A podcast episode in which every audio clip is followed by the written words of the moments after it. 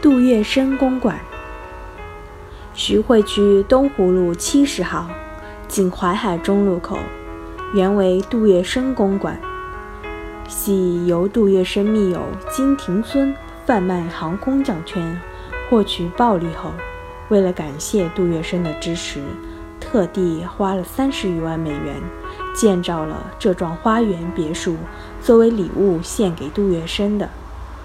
杜月笙是近代上海滩赫赫有名的青帮头子，他经营大赌场，贩卖鸦片，开设中汇银行，自任董事长。后来又在法租界的公董局当上华董。他组织的横社收罗地下黑帮组织，接纳门徒，势力扩向工商界、文化界和政界。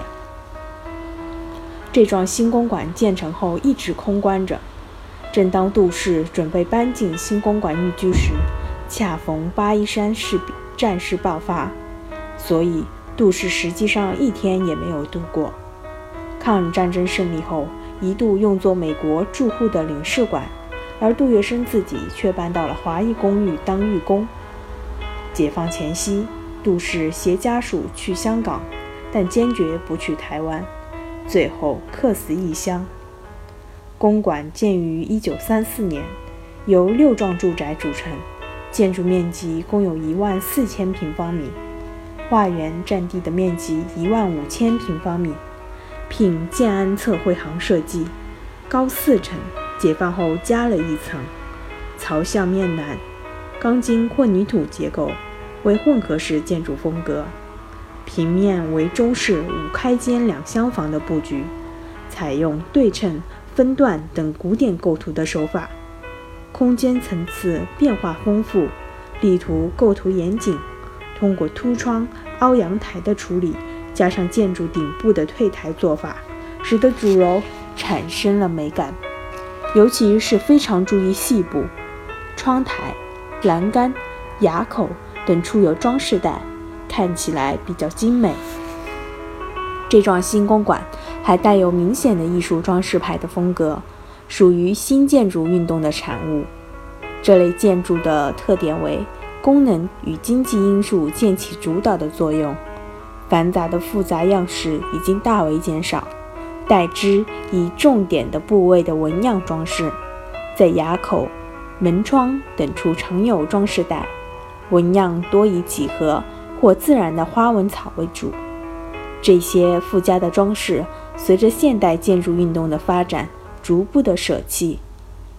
主楼的二层以上有外廊，五层为露台，两侧的厢房为石墙的面开窗洞，左右对称，构图规整。阳台的栏杆亦属于复兴古典的样式，为直棂式的栏杆。建筑的面积平缓，屋顶的牙口券状，装饰考究。主楼的东西两翼筑有对称式的柱子，呈多面体，南立面用多根的大青石做立柱的支撑，墙基用斩甲石砖砌，十分的坚固。台阶的两侧置着一对石狮，守护着住宅的安危。屋内的平面功能皆为套间中式的布置，室内的陈设法式的家具，生活设施非常齐全。细部的装饰华丽富贵，反映出当时的富裕阶层的审美观。屋前堆设着湖山假石和古亭，小桥流水，曲径通幽，古木森天，是一座湖石草木的真香的中式庭院。四周栽种着各类名贵的花卉树木，也成为沪上海淀的庭院珍品。一九五零年。杜月笙公馆成为中共中央华东局东湖路的招待所。一九五四年改为了中共上海市委东湖路的招待所。一九八二年又改为东湖宾馆。